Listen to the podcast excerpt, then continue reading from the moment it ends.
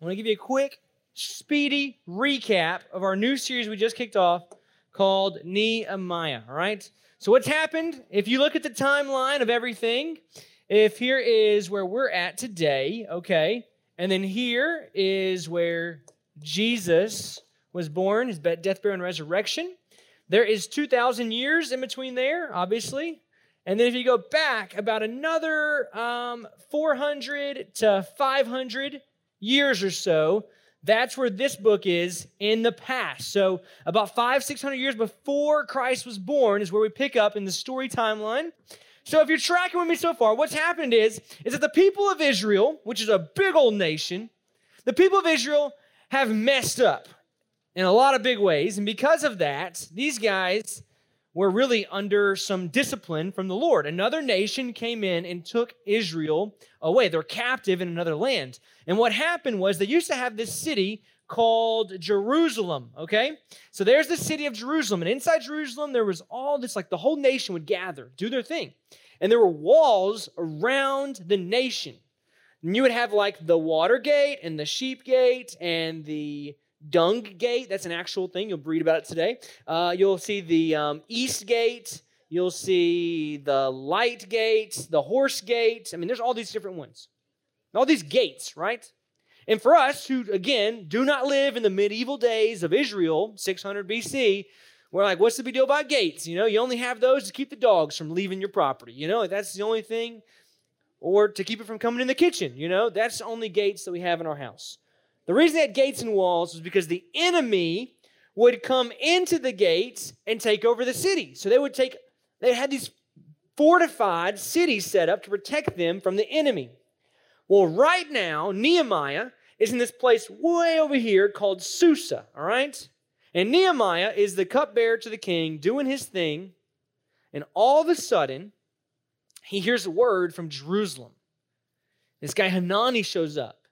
And he says, What's, what's the circumstance? What's the condition of Israel?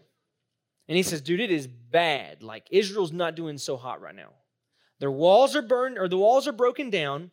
Their gates are burned with fire. The people are in urgent danger, and they're a mockery, a joke, a comedy to the people all around them.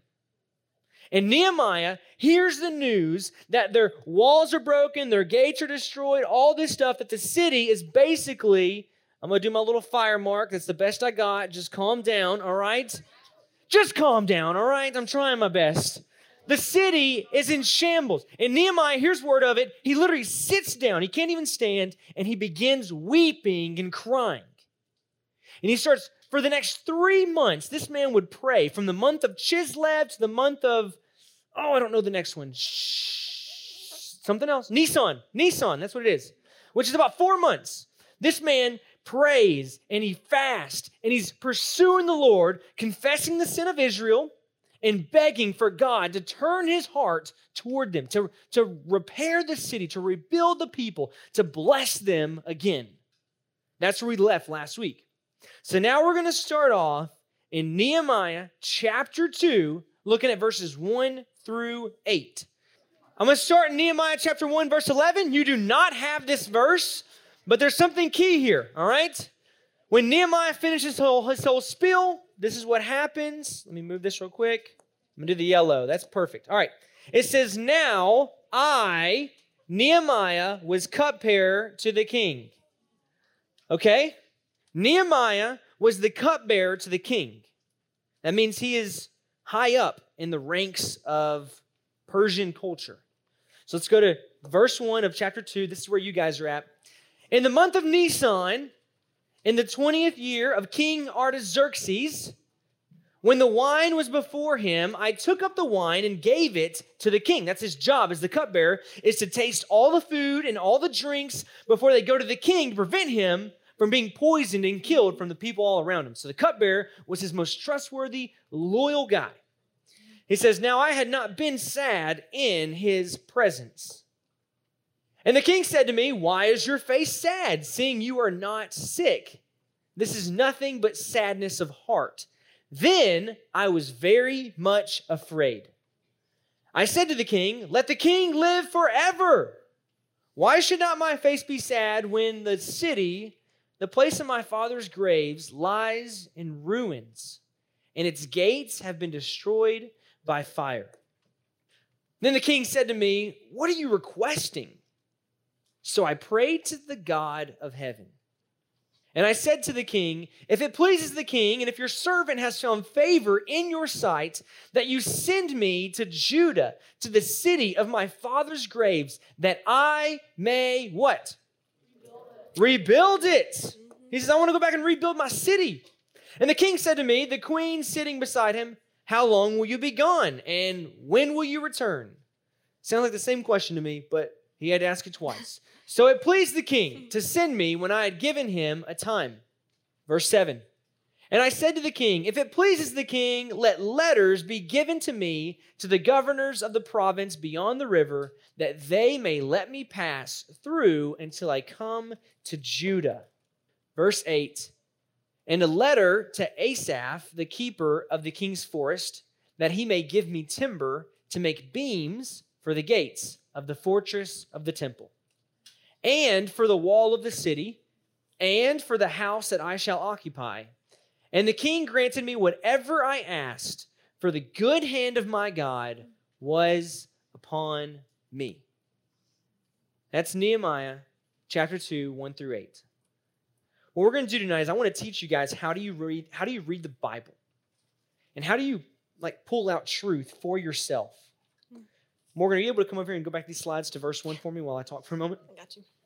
So, what does that look like practically for us? I am going to assign people in your group in just a moment to help me out with something. But I want to model it for you, what you're going to do in your group. So I need you to really pay attention here because you as a group are going to do the exact same thing in just a moment. I want to show you the leadership qualities that we see in Nehemiah. Not in the book of Nehemiah, but from the person Nehemiah. I want to see what Nehemiah does. How does he act? How does he operate in a way that shows me how I can model and be a leader? Do you realize all of you guys are influencers? Every one of you are a leader or an influencer in some way, shape, or form. If you're an if you're a sibling, if you have a younger sibling or yeah, right here. There's a sibling right here. Yeah, you guys, y'all are leaders and influencers for those who come behind you. If you're on a team, you're an influencer on your team. If you're sitting in a square right now, you're an influencer amongst the people you're sitting with right now.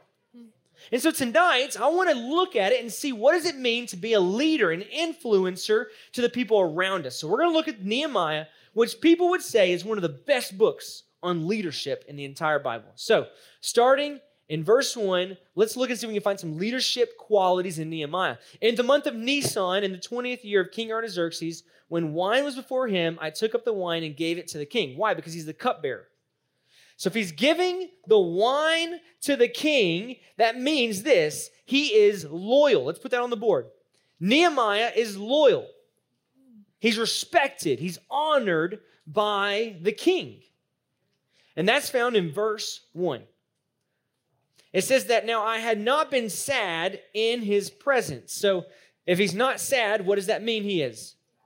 Happy. So I'm going to put right here, I'm going to put happy. But what does that mean for him to not be sad in the presence of the king? It means that every day he would go to his job with a smile on his face, right? He was happy. He showed evidence of actual joy in his life. He loved his job and he loved what he did. He was he was very like joyful in the calling God had given him in his life. So there's number that's another thing we see in the leadership of Nehemiah. Let's keep going. Verse 2.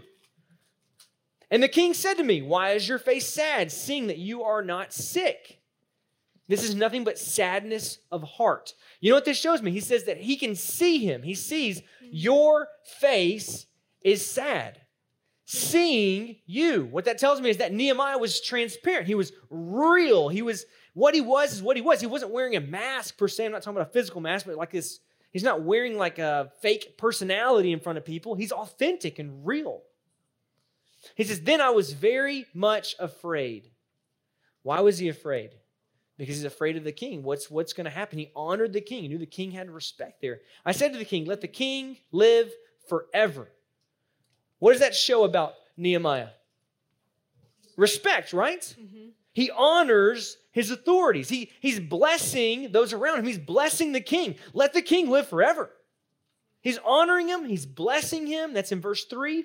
Why should not my face be sad when the city, the place of my father's graves, lies in ruins and its gates have been destroyed by fire? What he's saying is, okay, I'm, I'm going to be honest about my struggle. I'm going to be real about where I'm wrestling here. And I'm going to be, I'm to be just transparent with you. So if I'm looking at Nehemiah, there's also, we already wrote on the board, I think it's authenticity. Can we put it again for verse 3 though? Just mm-hmm. say verse 3 beside it. I don't know if we've done that already. Then the king said to me, What are you requesting? And what was Nehemiah's response? I prayed to God. So, what do we know about Nehemiah? It's the same thing we know from chapter 1. Nehemiah was devoted to prayer. It says in the beginning that it was in the month of Nisan when he did this, but earlier when he heard the news is the month of Chislev, which I told you that doesn't mean anything to any of us because we don't know anything about Persian calendar. But what we do know is if you look at history, that means four months. I told y'all, Nehemiah wasn't just concerned like a flash in the pan or a hit and run of just like, oh, I'm really sorry about Israel. And the next day he was just like, all right, let's go do it, Popeyes. You know, like that's not it. That wasn't him. Mm-hmm. Nehemiah carried the burden, and prayed about it for four months. He was real and devoted to this. Let's go to the next one. Verse 5 And I said to the king, If it pleases the king, and if your servant has found favor in your sight, send me to Judah, to the city of my father's graves, that I may rebuild it. What do we learn from this passage? What do we learn from this verse?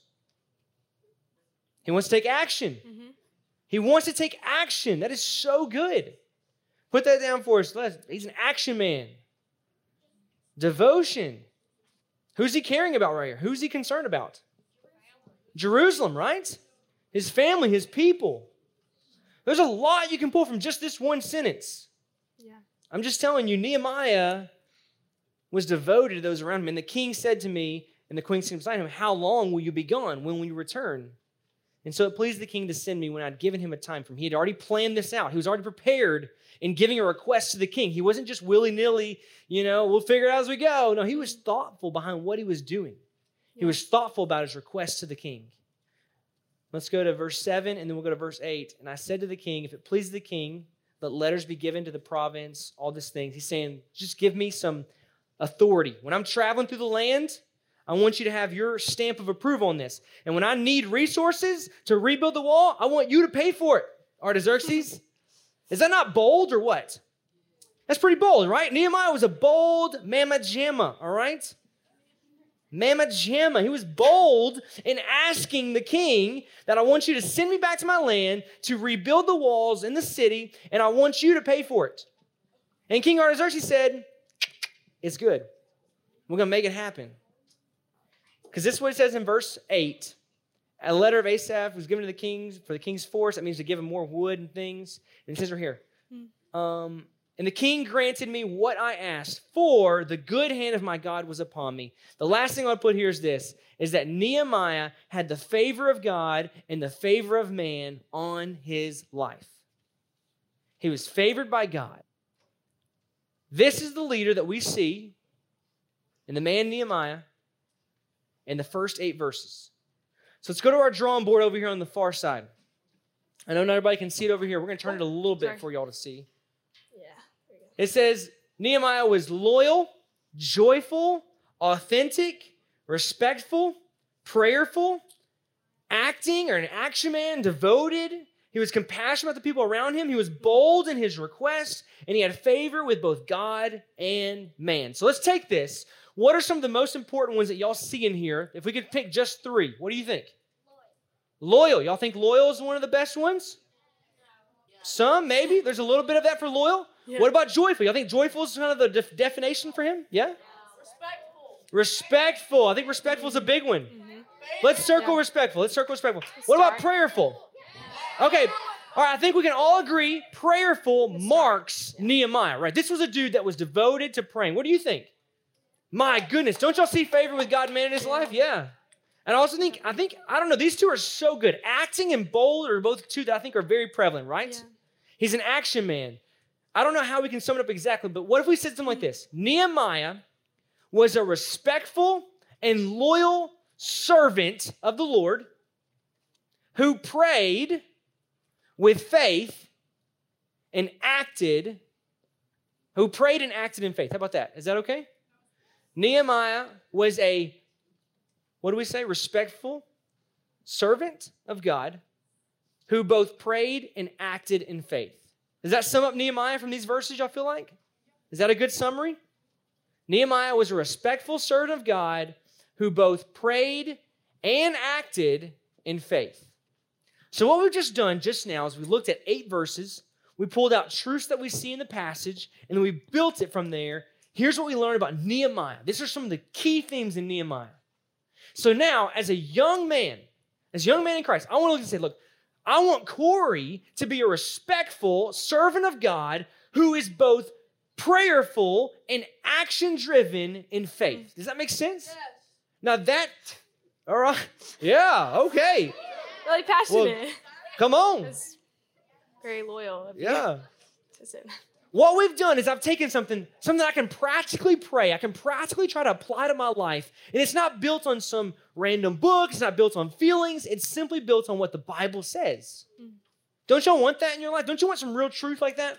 So that's what we're gonna do right now. We're about to dive in. You got a sticky pad right there, and we're gonna navigate some different truths that you see in the rest of the book of Nehemiah, chapter oh. 2. At the end of the day, there's a lot of characteristics we can see about Nehemiah in Nehemiah chapter 2. He was definitely, undoubtedly, a phenomenal leader. Nehemiah was a great leader. He cared about his people. So much so that he would travel to a whole different place. He would leave all the comforts of his home, the comforts of being the king's right hand man as the cupbearer, and go and devote his life to ministry, building back the city of Jerusalem. I tell y'all that because here's the deal. I think a lot of you in this room right here are influencers and leaders. I told you at the beginning. And I think that if you want to gain insight into what it means to be a leader, how do you lead well amongst your peers, amongst your friends, amongst your family? I think it begins by emulating what you see in Scripture, by following what you see in Scripture. And I want y'all to know this week, if you want to grow in your leadership, I encourage you to do what you just did right here with the book of Nehemiah. You can start over in chapter one this week and start reading through it with us and trying to gain some insight on what leadership qualities are there in the life of Nehemiah and how you can be the same. This week, a prayer that I think for all of us we could pray would be Nehemiah was a respectful servant of God and both prayed and acted in faith. This week, Lord, would you help me to be a respectful servant of you, Lord, acting and praying in bold faith? Help me to be that this week.